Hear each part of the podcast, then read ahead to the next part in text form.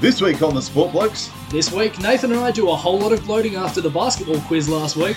More gloating from me as Oral Roberts upsets Ohio State in the NCAA. Two very different examples of divine intervention, and round one of the AFL season is in the bag. good to be back. Let's go.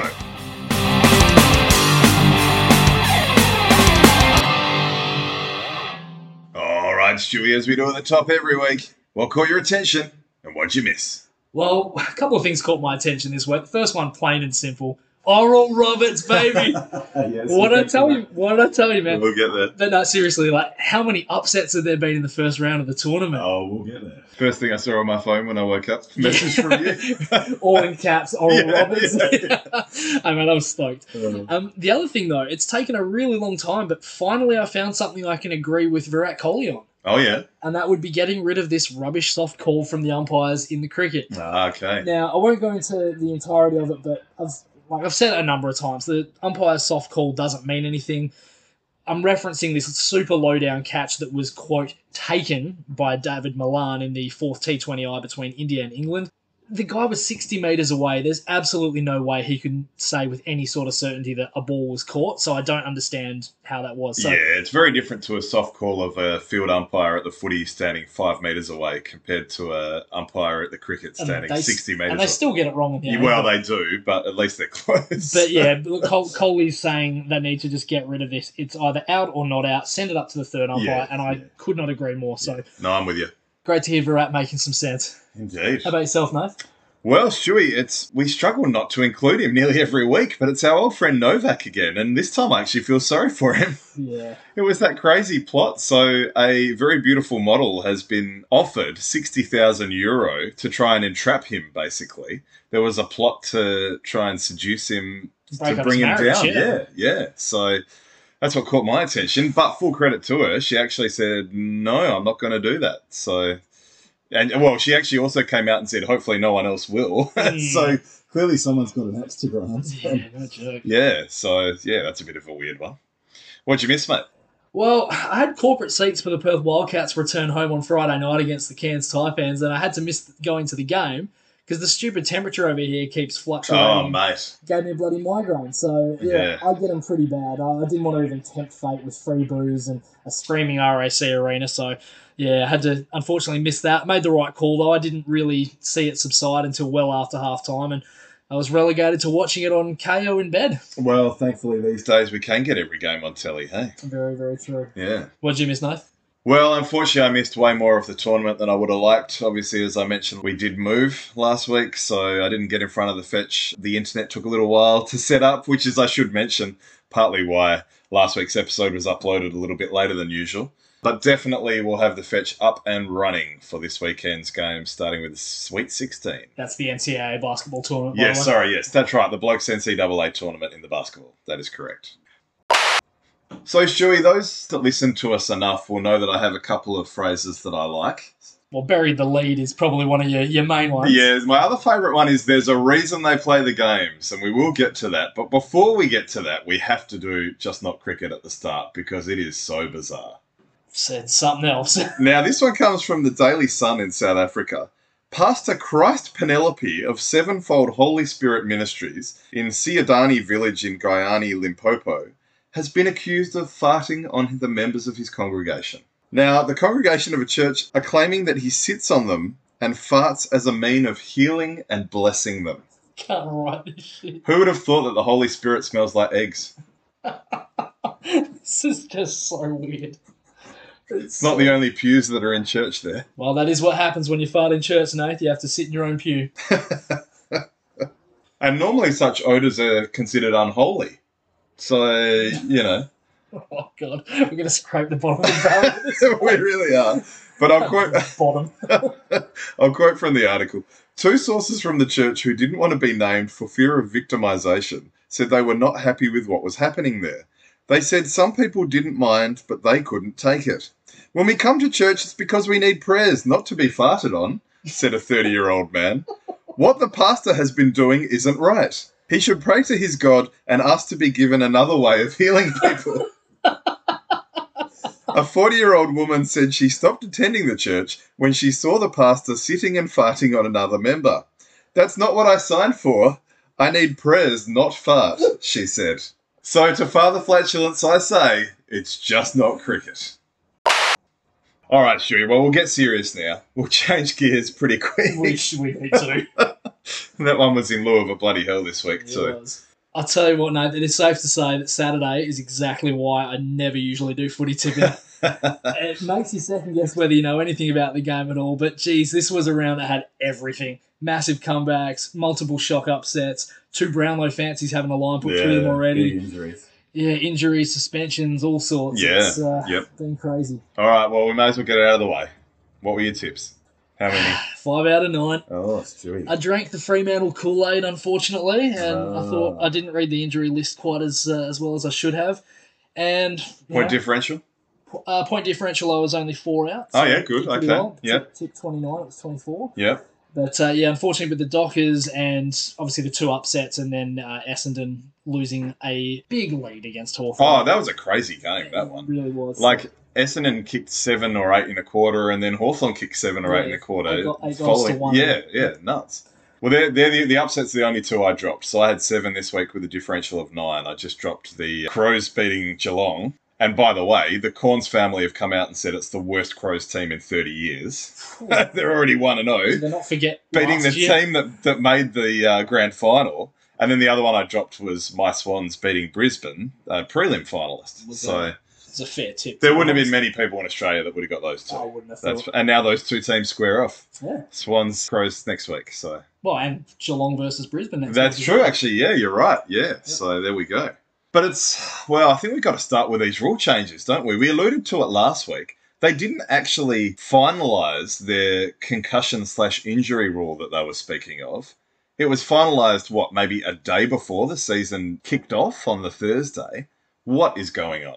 Yeah, geez, if you give people a way to bend the rules for their own game, they will. That's the thing. I mean, we saw it in the first game. Players got fatigued, and fatigue is not an injury. No, It's And we've got to discuss this. So initially, they were saying that if someone got concussed, there would be an emergency player that could come in as a concussion sub. Yep. But then it was extended by Steve Hocking in the rules committee to include injuries, which is a pretty wide, you know. yeah. What, what's an injury? yeah. I- uh, you know, I'm I'm feeling generally sore. And it's let's face it, it comes off the back of Nick Vlastuin and Gary Ablett Jr. getting injured in the grand final last year. Yeah. Now, was it an overcorrection? Absolutely. Yeah. I mean, those two injuries that you just mentioned. I mean, you could see Ablett's arm was basically falling off, as just to start things off. So yeah, I mean, when you look at, as I say, the first game of the round between Richmond and Carlton, both of the injury subs in those, I dare say, were were fraudulent. There was no no real hint of an injury as such. I mean, it, the thing is, it, it has to be determined by the club's doctor. Yes. Surely they could extend that out to be a neutral doctor. Well, so initially, and, and yes, you're absolutely right. I agree. It should be because it really puts the club doctor under pressure. It does. Initially, the rule was if you were subbed off, you wouldn't be able to play for 12 days. Now, that was to do with the concussion thing. Yeah. And I think that was a good rule for the injury thing. Agreed. Because if it was a serious injury, you'd miss 12 days anyway. But if it's spurious, you could be subbed off with a quarter left, get a fresh bloke on. If he's a midfielder, you could dominate the midfield for the final quarter, and oh, lo and behold, injured bloke comes again and plays next week. This is kind of the Rishabh Pant rule that we talked about, where, where yeah, it's it's not a, a serious enough injury to keep you out for the next week. So I I must admit They're a part of the game. They, they are. Yeah. and and that's what I'm what I'm sort of saying is I honestly think a lot of the the ones that you will see will just come down to guys that aren't conditioned properly. So they'll go off. They'll, they might have really bad cramps and find a way to go off. Oh, the doctors said it was a potential strain of a calf or Yeah. something like that. Yeah. Or an ankle. You know, Yeah. it's easy to say you hurt your ankle. So yeah, I agree with you entirely. I think twelve days is that's fair. You- Yeah. you if you're going to be subbed off for an injury, then you should miss a, a game, at least a game. Absolutely. Yeah. Yeah. Yeah, and Otherwise, you're just taking the piss. And how many of those will come back and play next week? Who knows? But The, the thing that baffles me about this is that normally, really significant, this is a significant rule change. it's huge. Yeah. Normally, these things go through long processes. You know, this is the sort of thing that they should have mooted and then looked at introducing it next season. The fact that they brought this in so quickly, I, I tell you what, for all the good he's done, Gill McLachlan has a few red marks next to his name the last couple of seasons Yeah. too. I can't believe he signed off on this. And and there's there's a lot of talk that this could potentially also be an overreaction to the fact that they're extending the quarters out to 20 minutes. Yes, that's true. They're back out to four quarters uh, again. You know, are they worried that there could be a lot of soft tissue injuries? Let's kind of have a way out of that sort of thing. So, look, I don't think it's the right call necessarily, but Were you okay with just the concussion sub? absolutely, Yeah. yeah, If we're protecting the head, I was okay with that. yeah. I did not like the idea of extending it out to injury. We'll, we'll definitely, you know, we'll talk about it more obviously as we talk about Paddy Dangerfield suspension in a minute. Yes, But yes. But yeah, anything involving head injuries is definitely something you've got to look after, and I, I couldn't agree more that yeah, have that for the for the concussions. They've already put the protocol in that they have to take a twelve day break anyway, so it fits in perfectly with what that rule's all about. Yeah. It's going to be a massive point of contention for the rest of the season. And you could easily see a team taking the piss and in- injecting a fresh bloke onto the field, and it's not equitable at all. It's actually the team that doesn't have an injured player is actually the team on the back foot. Yeah. And it's it's not fair. Yeah. So yeah, we'll see how that goes. Speaking of contentious, the man on the mark rule. Oh yes. Yes. What are your thoughts? Well, clearly it's there for increasing scoring. As I mentioned in previous weeks, leagues around the world are obsessed with increased scoring, which is a very narrow minded way of looking at things. Sometimes the defensive tussle can actually be a really great game of any given sport. I don't love it. I think it favours the blokes that have a bit of a natural arc on their kick. So if you're kicking for goal, some blokes will really benefit from it. And I think a lot of guys will just develop a, a natural arc over the course. of Well, maybe. This is the thing. They were saying that certain guys who they quote know have a natural arc, looking at like a Buddy, Buddy, Franklin, yeah, for yeah. example, Yep, yep. are allowed to do this and get away with it more. No, fuck that. Go back over the mark and take a straight line and Yep. kick a goal. Well, and did you see the Ollie Wines one? He basically tripped back one step Well, and they called a 50. He, he took a half step because he was going to jump. Yeah, And yeah, so we'll, we'll talk about that in a, in a second as well because there's a couple of those. But yeah. Okay, I'm kind of on the fence a little bit with this. I know what they're going for. I think they've taken it a little bit too far. So, if, as you mentioned before, it's all about yeah freeing up the game and the scoring. If you look at teams rebounding from their defensive 50 to forward 50, 29.7% of those attacks actually allowed the, the team to go from end to end in the first round. Compare that to 23.7 in round one 2016, 24.8 the next year, 25.5, and so on. So it's gone up quite considerably in that first round. Hmm. They've said stoppages were down quite considerably, contested possessions were down, kicking efficiency was back to levels they haven't had since 2017. So Well, maybe it's done what they want it to do. so, so I get that, and that's that's a great byproduct of what they've done. But what I'm saying is, keeping players from moving side to side Yeah. is fine. I don't have a problem with that. But when they're penalising guys for going backwards and forwards, Sam Petrevski-Seton got done for it in the Carlton game, cost them a goal.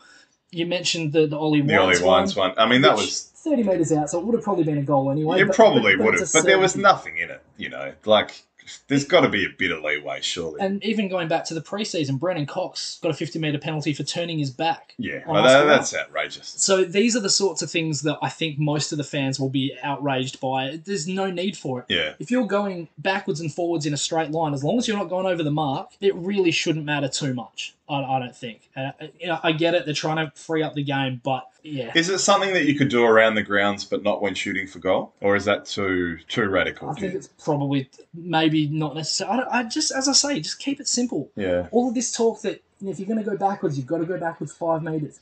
These players can't hear over the top of the crowds. You know, you look at what happened. at Well, Stadium, umpires can't fucking judge meters anyway, Well, can they? They'll well- pay a mark off a kick that goes four. I was thinking that before. but, um, It was only a matter of time before I banged that drum. It was, but no. I mean, Optus Stadium had what forty three thousand people at the Eagles game.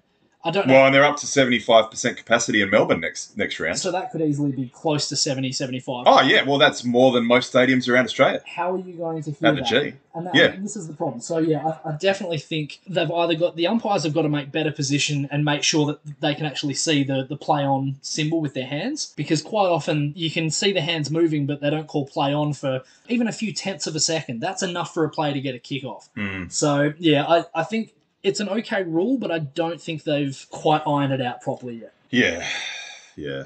So, as I alluded to at the top there, there's a reason they play the games. There were some very interesting ones. A new season, clean slate. It's that old thing where teams don't know their crap yet sometimes, but uh, I love that. I love that. the first round is always one of the hardest to tip. Yeah, Oh, tell me about it. yeah, yeah, yeah. I'm hoping it gets easier, but uh, no, look, obviously the two games, Adelaide Geelong was an absolute cracker, and obviously seeing your Swans do such a great job against Brisbane. Oh, it was a great game. I mean, there was a period, and look, there's three ready-made players injected to, into the team straight away, and Braeden Campbell, Errol Gulden, and Logan McDonald. And there was actually a play in the game where it went Campbell to Gordon, Gordon to McDonald along the wing. I was like, wow, like this is the future right here. Yep. And then you had blokes like Callum Mills who are a year older, a year wiser.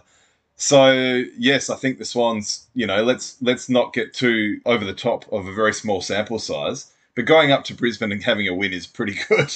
And it was a big win too. Well, a couple of key things I took away from the game. Tom Hickey, 23 disposals. He was excellent. Nine clearances. He was excellent. Yep. which I, I thought was Yep. was superb. Twenty three to five marks inside forward fifty. That's a pretty telling stat. And seventy five percent kicking efficiency for the Swans. That's something that you probably haven't seen for a couple. Oh, of years. well, and like I say, those three young blokes are ready to go. They are senior footy players already. Yeah. So Brisbane went bang, bang, bang, kicked three goals in about two minutes. And then the Swans outscore them the rest of the way, 19 goals to 11. yeah, it's pretty good. Yeah. And, and nice and nice and accurate as well. Yeah, 19 very crisp. 11. Yep, yep. It's, a, it's a good start. And then obviously the fact that Franklin will be back next week. We Yeah. don't know what you're going to get out of him. No. But look, he's obviously a phenomenal goal kicker. He's one of the top 10 all time. He's, he's Oh, yeah, definitely. Oh, absolutely. up, Yeah, yeah. up, up around the, the 900 mark. I think Yep. So, yep. uh, so yeah, look, it, it's definitely a, a huge boost. And, and yeah, I mean, the, the Swans would probably go in as red hot favourites against the Adelaide Crows, who are the other team that we should probably talk Uh, about. Well, it's, I mean, that, that one, I thought it was a misprint. Like I say, the Cornes family have been spruiking how it's the worst Crows team in 30 years. Daisy Thomas said they wouldn't win a game this season on Triple M. It's proving there's a reason they play the Yeah, games. I, look, I never would have thought that they would go winless. I definitely thought they were a team that would be potentially going to rise a little bit. Oh yeah, yeah, yeah. It's very hard to go winless. It's as hard to go winless as it is to go undefeated. I would Almost. suggest so. Yeah, Look, the first time a grand finalist has been beaten by a previous wooden spooner since 1971. Wow. So a long, long time. But geez, how good was Tex Walker? It's funny you say that actually, Stewie. There's a few blokes that a lot of people, ourselves included, were speculating might have been over the hill, like Jack Riewoldt, who ended up having really good games in round one to kind of say, hold on, we're not done yet. yeah. Well, I think What you'll find actually is that someone like Tex Walker and probably Riewoldt to an extent as well will actually benefit from this new man on the mark rule. Yes, definitely. It Yeah. yeah. allows them to lead up, which is something they both do quite well. Yeah. I mean, five goals for Tex, 18 touches, seven marks, two goal assists. We haven't seen that sort of game from him since probably 2017. Yeah, Like, he yeah. hasn't played that well. Look, it's great to see. It's great to see that we may have a lot more parity in the league in terms of not so many of these lower teams. Look, North Melbourne looked rubbish, but I mean, they were playing Port, so Hmm. it's hard to know exactly how that would uh, how that would go. Oh, I, don't, I don't anticipate North will be that great this year. No, I don't think so either. But look, I mean, I thought Hawthorn would be rubbish, and they've pulled off a, a great win. Yeah, well, actually, I actually thought those two teams would be pretty similar. So it's, it's funny that one point separated them. Yeah, true. Just quickly, the Hawthorn Essendon game, biggest comeback in Alastair Clarkson's tenure. okay. That surprised me a little bit. I mean, I know obviously the Hawks have been brilliant for most of the time he's been there, but you surely would have thought there would have been one of these games Yeah, where, okay, they've roared yeah. back. But, Interesting. but I thought that was that was great. Did you see him in there singing the, the song after the game? Can't say that I did, mate. I, I did actually catch it on the radio, though. well, I will say this. He definitely doesn't look like somebody who doesn't want to be there. Like Yeah, right. he was in there screaming it at the top of his lungs, just like the players were. So I thought, Nothing like a good comeback. Nah, definitely. That was that was good see. speaking of comebacks, how was Ben McEvoy's comeback to the umpire? Got whistled for a throw. He'd basically done a little backhand sort of tunnel ball, flicked it up. It, it was a throw, I thought. But he's uh, yeah, he's basically been whistled for it. And McEvoy has said to him, he said, "Mate, that's what I do for a living." Oh, yeah, I did see that.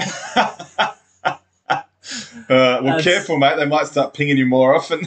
How's that though? comeback of the year in the comeback of the yeah, year. well, there you go. There you go. brilliant.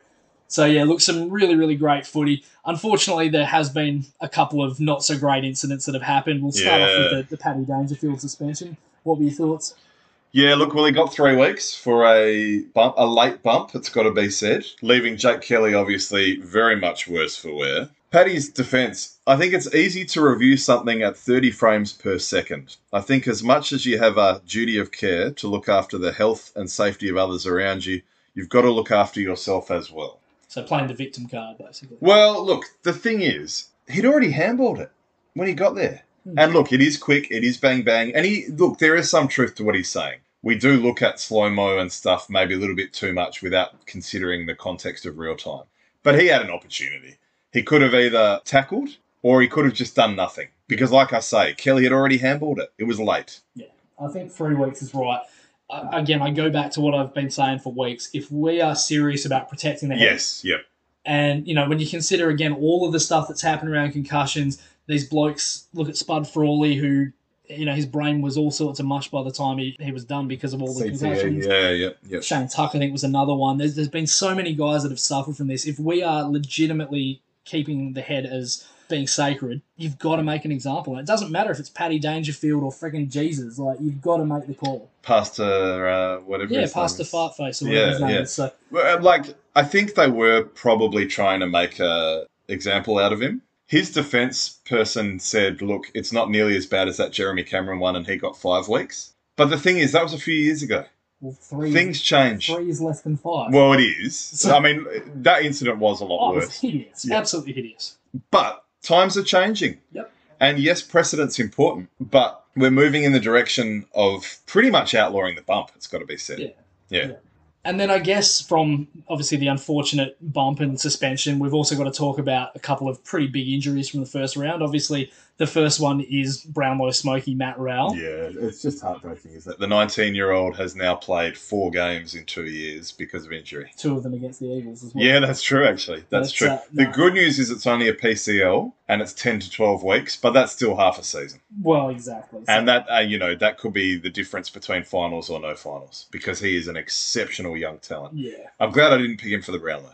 Yeah, look, I mean, it's definitely a better case scenario because when he hit the ground, I, I thought straight away you could see the way the knee dug in. Oh, and he was very dejected it too. screamed ACL. Yeah, yeah. But yeah, not not the worst news, I guess, which is which is good. So he's he's going to avoid surgery, which is another good thing. Yes, indeed.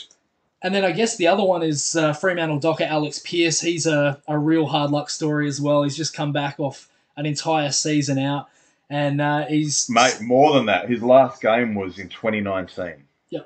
So just o- yeah, just Yeah. over a full season. So Yeah. strained MCL on the left knee. He'll miss up to two months. But again, like Rouse, it probably should have been a lot worse. And unfortunately, it adds to an injury list for Fremantle that probably includes ten guys that would make their best twenty-two. And Joel Hamling who also got done in that game, who's out for four to eight weeks, they're saying. So again, the defense is decimated. It's the poor Dockers have just been so snake bitten by injury. Yeah. And again, another team that would have had finals aspirations that are maybe disappearing in their face before the season even gets out of second gear. So going forward, Stewie, it's looking like a bit of a tipper's nightmare, actually. There's a lot of pretty evenly uh, contested teams. There really are. Look, Carlton Collingwood. It's great to obviously have that on on Thursday night.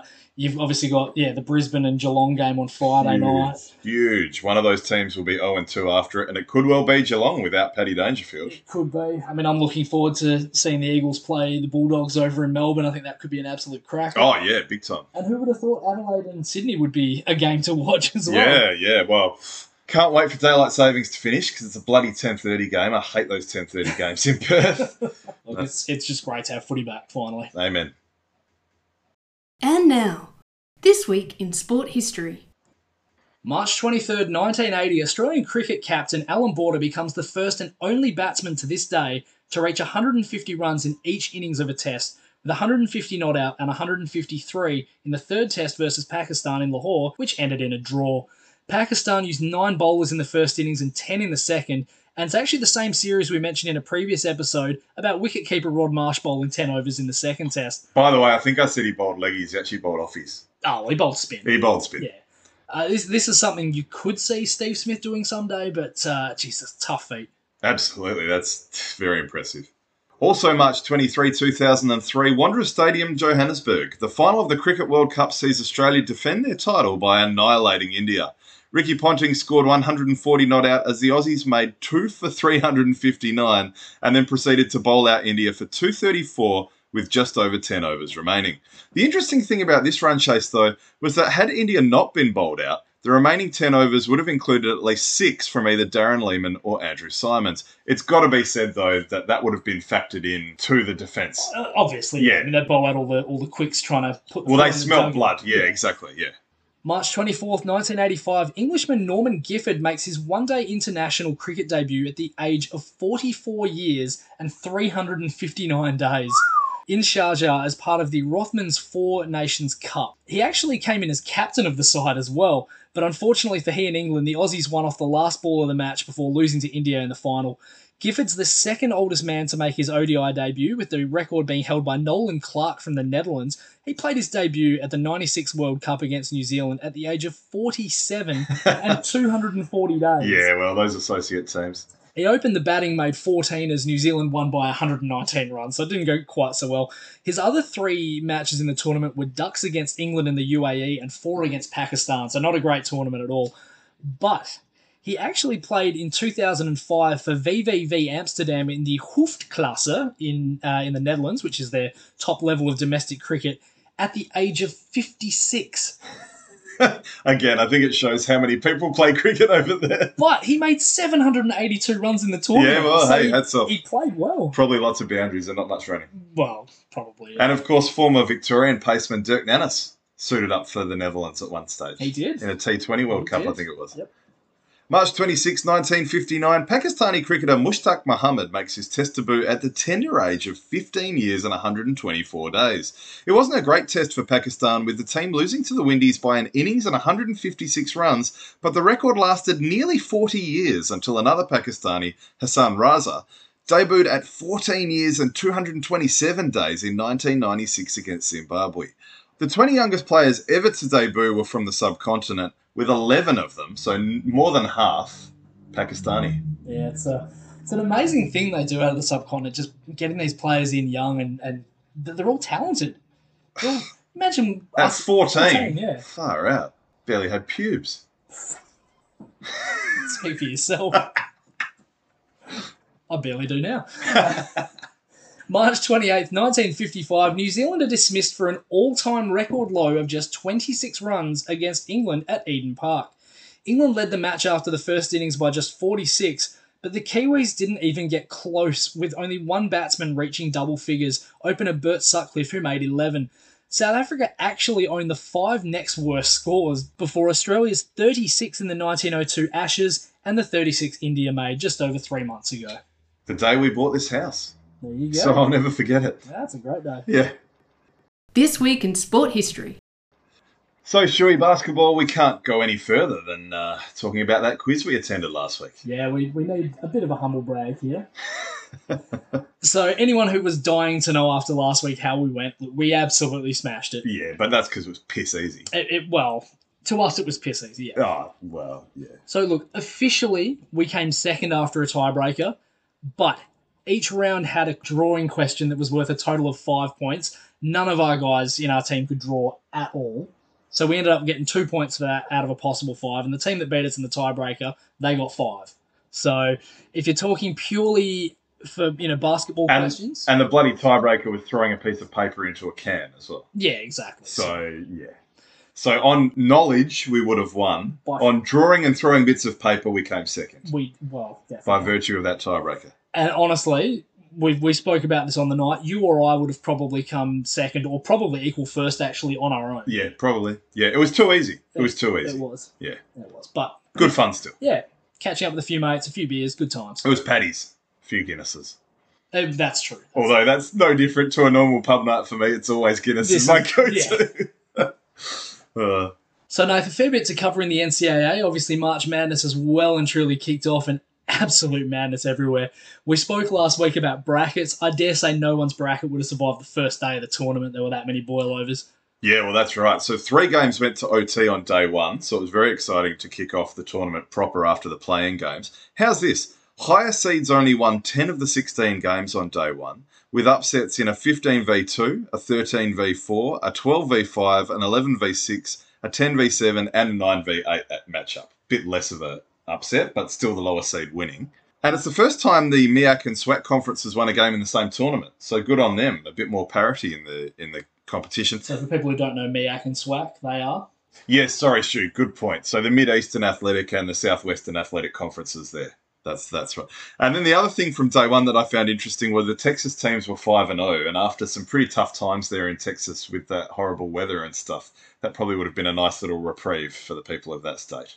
So day two was equally as interesting, but kind of for different reasons. So as we talked about last week, there was a cancellation in the end. Oregon v VCU was cancelled due to VCU players getting COVID. Now, Oregon got an automatic buy into the second round, and it actually served them very well in the end because they upset two seed Iowa 95 to 80 on the back of a 56 point first half today. So that free hit was definitely a good thing. But ironically, the early conference tournament might have been what undid VCU.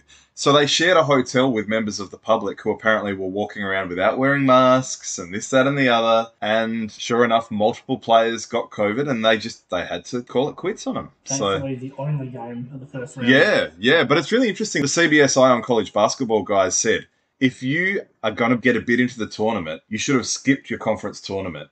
And I dare say maybe VCU, if they had their time again, they might have tried to do that. Oh, absolutely.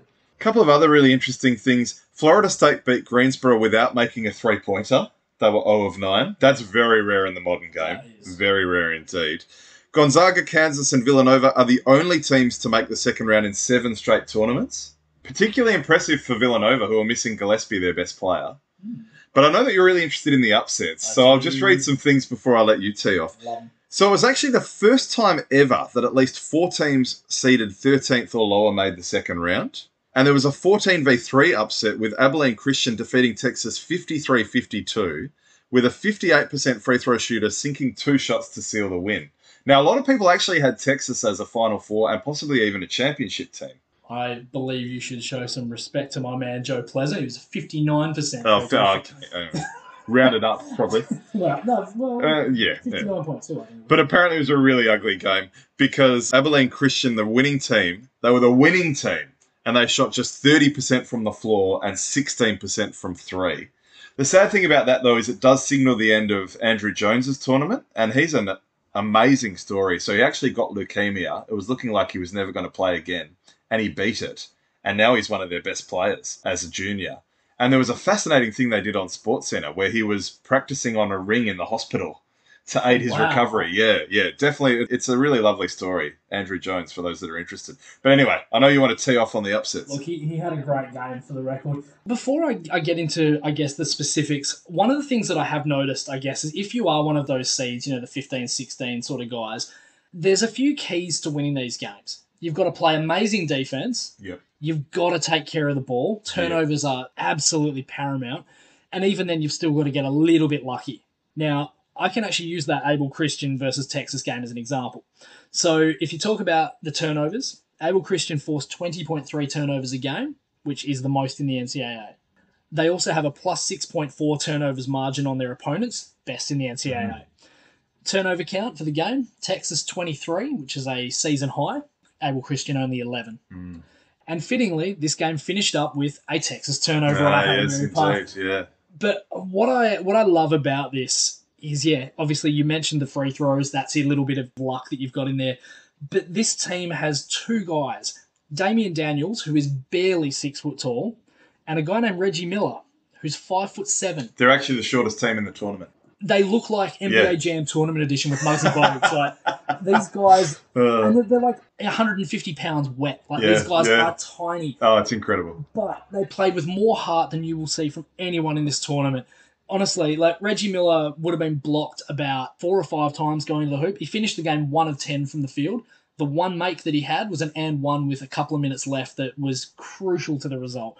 So I will actually dispute your comment about this being an ugly game. I really enjoyed it as a purist. Oh, okay. Well, I didn't actually see it. It was the CBS Eye on College Basketball Sports that Yeah. said it was an ugly game. so- The shooting was terrible, yes, but the excitement because of the fact it was a one point game or, a, or certainly a one possession game for most of the match. Yeah, yeah. uh, I thought it was a great game Yeah. to watch, actually. and obviously the Fair fact enough. that it ended up as as this amazing upset is is great.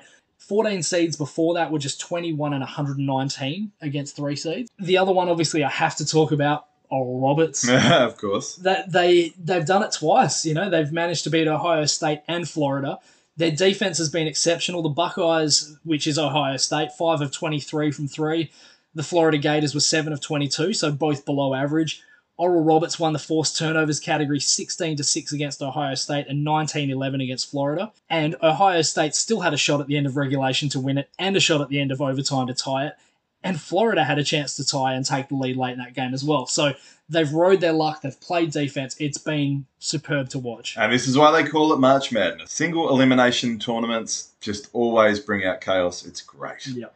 One of the other really interesting things that I noticed, obviously, was Virginia, the four seed and the reigning champions, being knocked out in the first round. They did have COVID issues. It's a, it's a miracle they even got to play, and they were unable to train for 10 straight days. So that would have contributed. But only the fourth reigning national champions get knocked out in the round of 64. What would the odds have been that Ohio would have won in the first round and Ohio State would have lost, given the seedings? Yes, pretty small. A 13 seed winning and a 2 seed losing. It's it's nuts. Well, and how's this? So by the end of day three, so before the second round was even over, there had already been a record 11 upsets, and the NCAA defines an upset as a team that's seeded at least five spots lower than the team that they beat. So if you think of a lower seed beating a higher seed, like the 9v8 one, there's been even more. A couple of other notes before we get to the stories from today, which was day four. Projected number one overall pick in the upcoming draft, Cade Cunningham's tournament's over. Sadly, he himself played pretty well, but his team couldn't last. Jim Boeheim, get this. So the coach of Syracuse, and he's been the coach of Syracuse for a very long time. He is nine and two as a double-digit seed. Wow. Now they're notorious for being a team that starts slow and then picks up as the conference and then NCAA tournament happen. But that's an incredible, incredible record. Yeah, well, I mean, they've knocked off what? San Diego State, the six seed, and then the three seed West Virginia. So they've got Houston now, who's the two seed. So yeah, they've had some good results as an 11 And that's seed. that's a big game. A lot of people have Houston as a sneaky title chance, actually. But last week I mentioned that there's always one player that bolts up the draft board. It could actually be Syracuse's own Buddy Boeheim, the son of Coach Jim, and he was only probably still in nappies when Jim Boeheim won the tournament with that Carmelo Anthony, Hakim Warrick, etc. Jonny Flynn team. Obviously, Carmelo didn't play in the NBL, but those other two blokes did. Just for those that are NBL fans.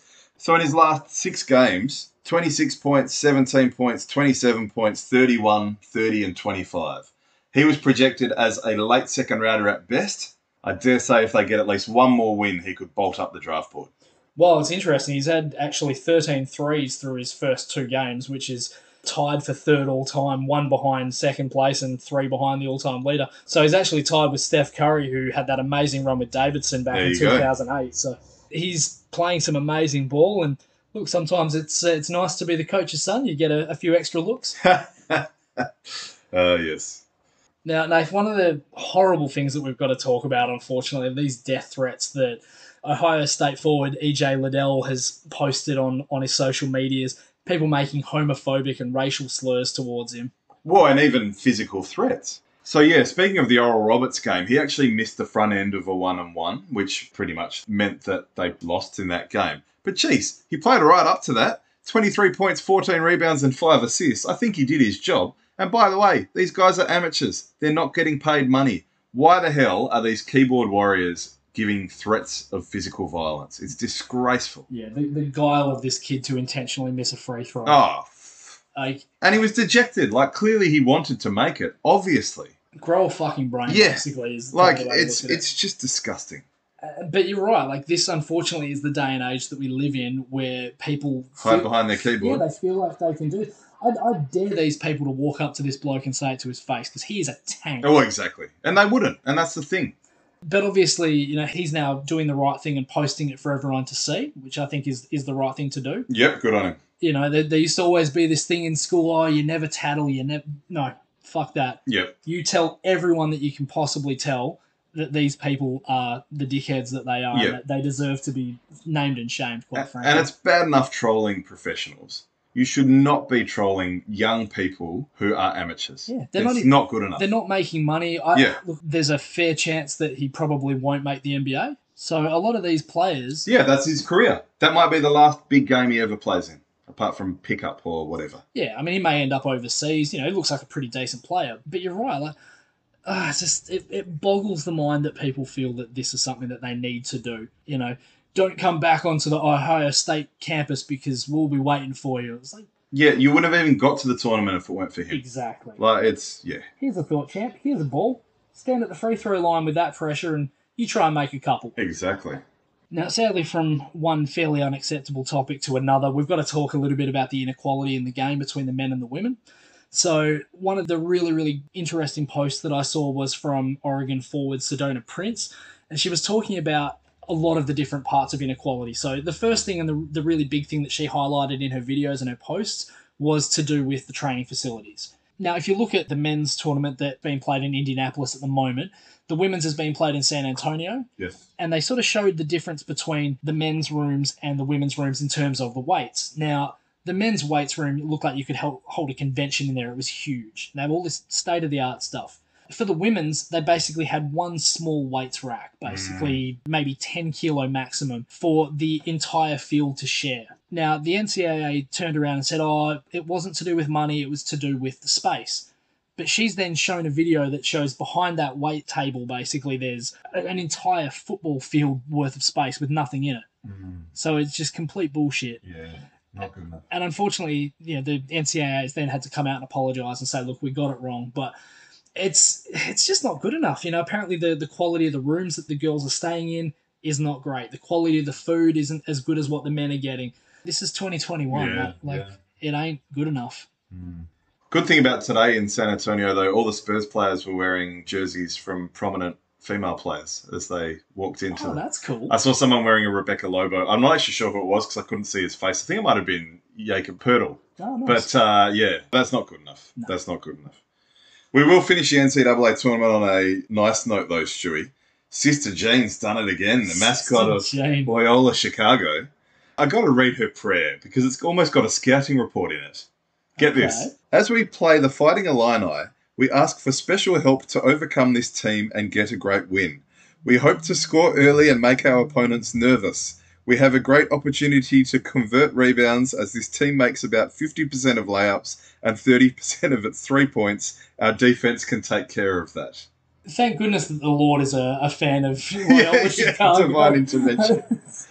Uh, I always found praying for sporting events the weirdest thing ever, It but really is. Yeah. Look, it's amazing to still see her out there. What is she, 101? 101. Yep. Well, Loyola Chicago is as good a chance as any team, quite frankly. Well, things have opened up for them with the one, three, four, five, six, and seven seed already gone on their side of the bracket. So absolutely, the prayers could come true. Well, two of those are thanks to them. Yeah, well, that's true. That is true. But no, brilliant, brilliant stuff. So, Stewie, unfortunately, we've got to start our little NBA segment with some sad news, and that's the passing of yet another Hall of Famer. And unfortunately, it's par for the course, given the ages of some of these guys, Elgin Baylor. Yes, Minneapolis and Los Angeles Laker legends, one of the, the greatest players of all time. There's so many things you can say about this guy, but I guess the stats probably speak fairly highly for him. 11 time All Star, 10 time All NBA team, Rookie of the Year, NBA 50th anniversary team, the third highest points per game average in NBA history, ahead of guys like Kevin Durant, LeBron James, Allen Iverson. The 11th highest rebounds per game average, ahead of guys like Dennis Rodman, Willis Reed, Elvin Hayes. And he was six foot five. Six foot five. Yep. So I've got a great tweet here from former Lakers player Mychal Thompson. And he's talking about Chick Hearn, the commentator who commentated for a very long time and saw a lot of Lakers games. I really thought Chick was going to answer Wilt or Kareem, but he said Elgin was the best player he had ever seen. Are you guys aware?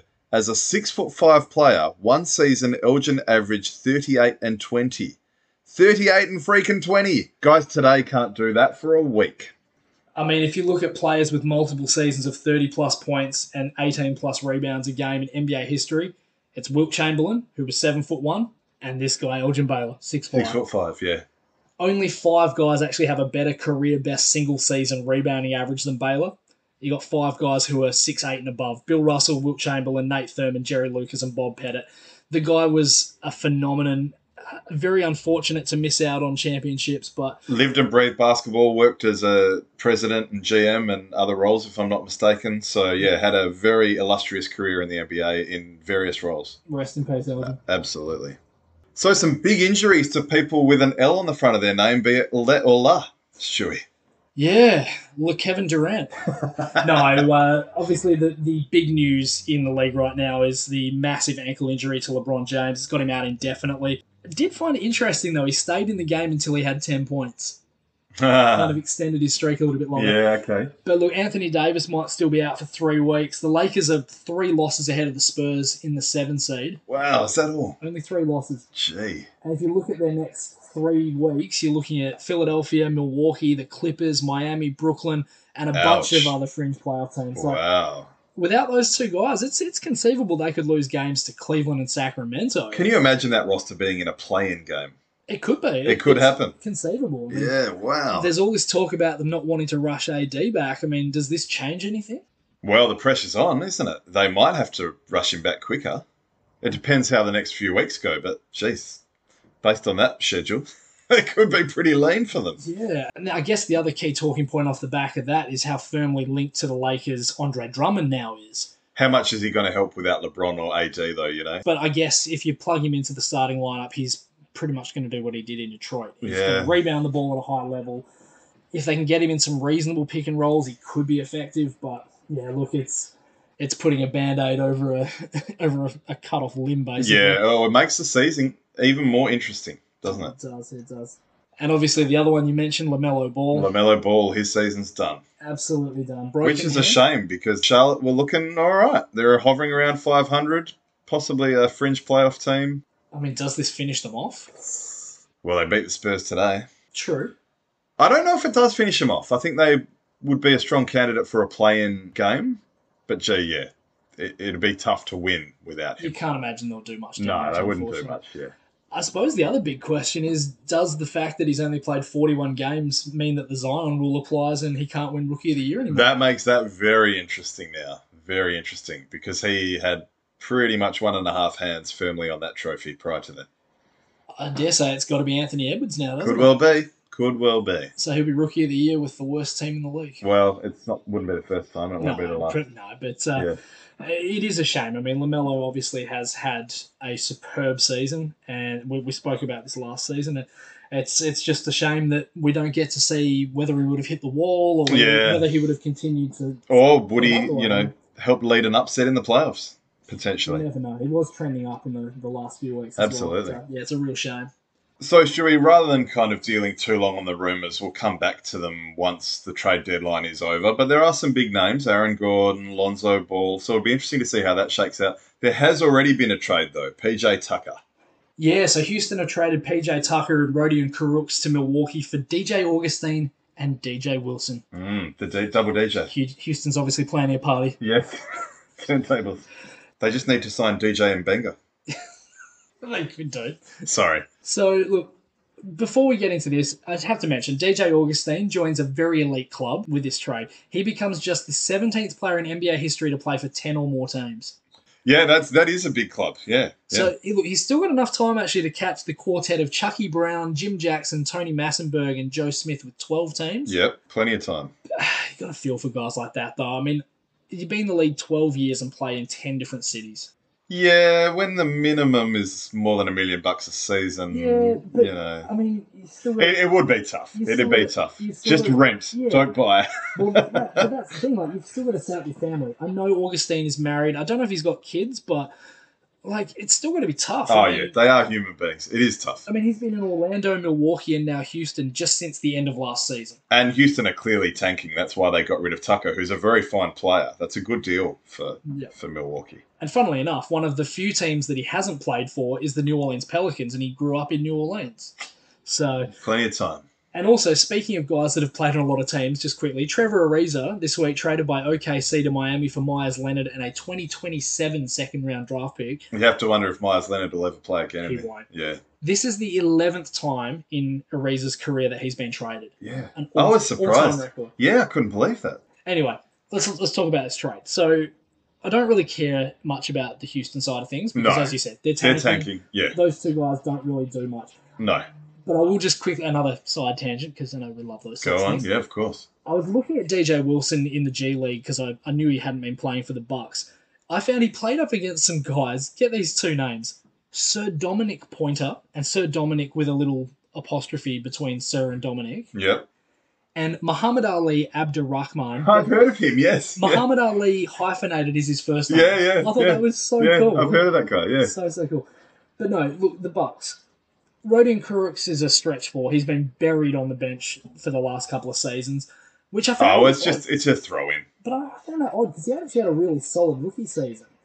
But yeah, obviously the crown in this deal is the acquisition of PJ Tucker. Absolutely. He's an elite undersized defender, really great stretch four five. He plays a lot of centre in those small ball lineups. Yep. Look, he's been rubbish this year, and I think that's obviously largely down to the fact that he lost Harden and Westbrook. That makes sense. And possibly motivation as a result. That's it. But when Now he goes to one of the best teams in the league. Well, if you think about how useful he's going to be in a team with Giannis and Jrue Holiday, who are looking for guys to stretch that floor, Yep. and He is one of the most lethal corner three point shooters. He's very handy. He hustles. He- He'll be a handy player for them. Definitely. But look, once again, mate, the rich get richer. Yeah, well, it's off in the way. It is off in the way. Now, Stewie, we've got to talk about Russell Westbrook getting those triple doubles. yeah, I feel like Russ might have heard my bold prediction a couple of weeks back. He's had four this week alone. Uh, Good for you, Russ. I had to inspire you.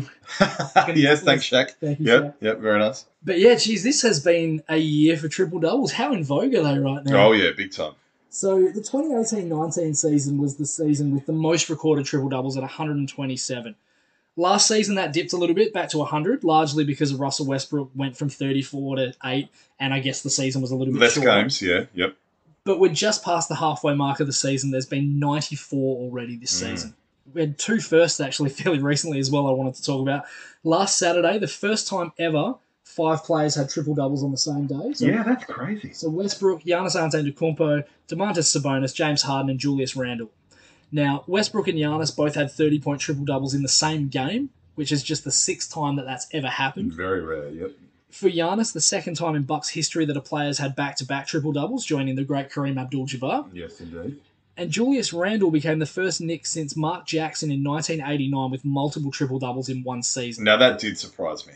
Yeah, you'd have thought a few guys would have been candidates. I mean, Elfrid Payton, we talk about from time to time. And I think of those 90s guys, like even Latrell Sprewell, Allan Houston, maybe even Larry Johnson could have had one. Patrick Ewing with blocks. Yeah, yeah, that was a big surprise. That was. But then, last Thursday, there was six of them on the Yeah. same day. They, they won up themselves. Yeah. So you had James Harden, Ben Simmons, Draymond Green. Nikola Jokic, Domantas Sabonis, and Russell Westbrook. So a few of the same names in there. Yep. It's it's crazy, man. Mason Plumlee has two this season. Yeah, I was amazed. I mean, he's a great passer for a big, but jeez, that is surprising. They, do they have the same wow factor that they had five years ago? I don't know. I mean, scoring's up, and it helps when scoring's up. But I was looking at team averages for rebounds, right? So Milwaukee lead the league in rebounds at a shade under 50. So in order to get a triple double, you need double figure rebounds. That means you're getting at least a fifth of your team's rebounds if that's the best rebounding team in the comp. Yeah. So it is it is a hard thing to do. And look, there's a lot of articles out there about guys that go hunting for them. I mean, Westbrook's been tarnished with that brush. Who was that player way back in the day who actually took a shot on the opponent's rim? Ricky Davis Ricky Davis, that's right. And they actually took it away from him Yeah. because it wasn't in the spirit of the game. playing for Cleveland against Utah. yeah, DeShawn yeah. Stevenson After he played for, yeah, that's yeah, right. DeShawn Stevenson shoved him after that. Yeah, It's um, th- there's actually a really interesting article that I saw online. It was talking about certain players that that actually kind of seem to chase them a little bit more. yeah, yep. Interestingly enough, guys that the guy that actually converted triple doubles more often than not when he got to those those sort of numbers is actually Jason Kidd. Right. so Yep. he's technically the biggest triple double hunter in the league Okay. in, in the history. Okay. So I thought it was very interesting. Yeah, So- yeah. But um, but yeah, it was sort of fascinating looking at you know bell curves around.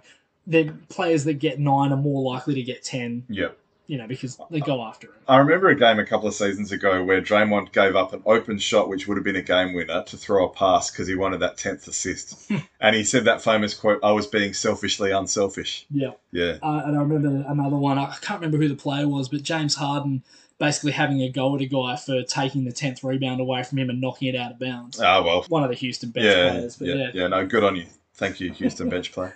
But like the stats are kind of misleading sometimes. I mean, everyone sort of says, "Oh, you know, these players they get triple doubles, teams are more likely to win." The Warriors are twenty five and one when Draymond Green gets a triple double, which Wow. is superb. Okay. Magic Johnson won 74% of his games. Larry Bird 73.6. Bill Russell 71% when they're getting triple It's a doubles. good sign of dominating a game. But what do those guys all have in common? Very good teams. Very good teams, lots of Very champion, good teammates. lots yeah. of championship rings, lots Yeah. of Hall of Famers around there. So, Yeah. You know, if you'd said to me that Mason Plumlee had done that and had that sort of record, that's when I'd be like, "Whoa, okay, yeah. we're going to get Mason Plumlee more assists." Like, but uh, no, look, it, I think it has kind of lost a little bit of the luster that it had, and uh, you know, what number are we going to end up at the end of the season? It's kind of like three pointers; they've just gone through the roof. yeah, well, that's right. That's true.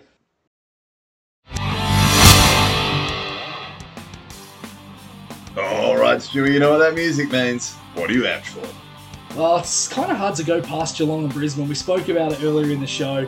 Rematch of last year's prelim final. Both teams copying unexpected round one losses to cellar dwellers from the previous season. Barring a draw, one of these teams is going to be 0 2. Yep. How about yourself, mate? Well, I feel like I've said this like three times, but I'm amped to be going to the Wildcats. Hopefully, this is finally the game where I do actually get to use the tickets. Because I've had two false starts already. Yeah, we'll see how that goes. Until next time, I'm Nath. And I'm Stu. We are the Sport Blokes.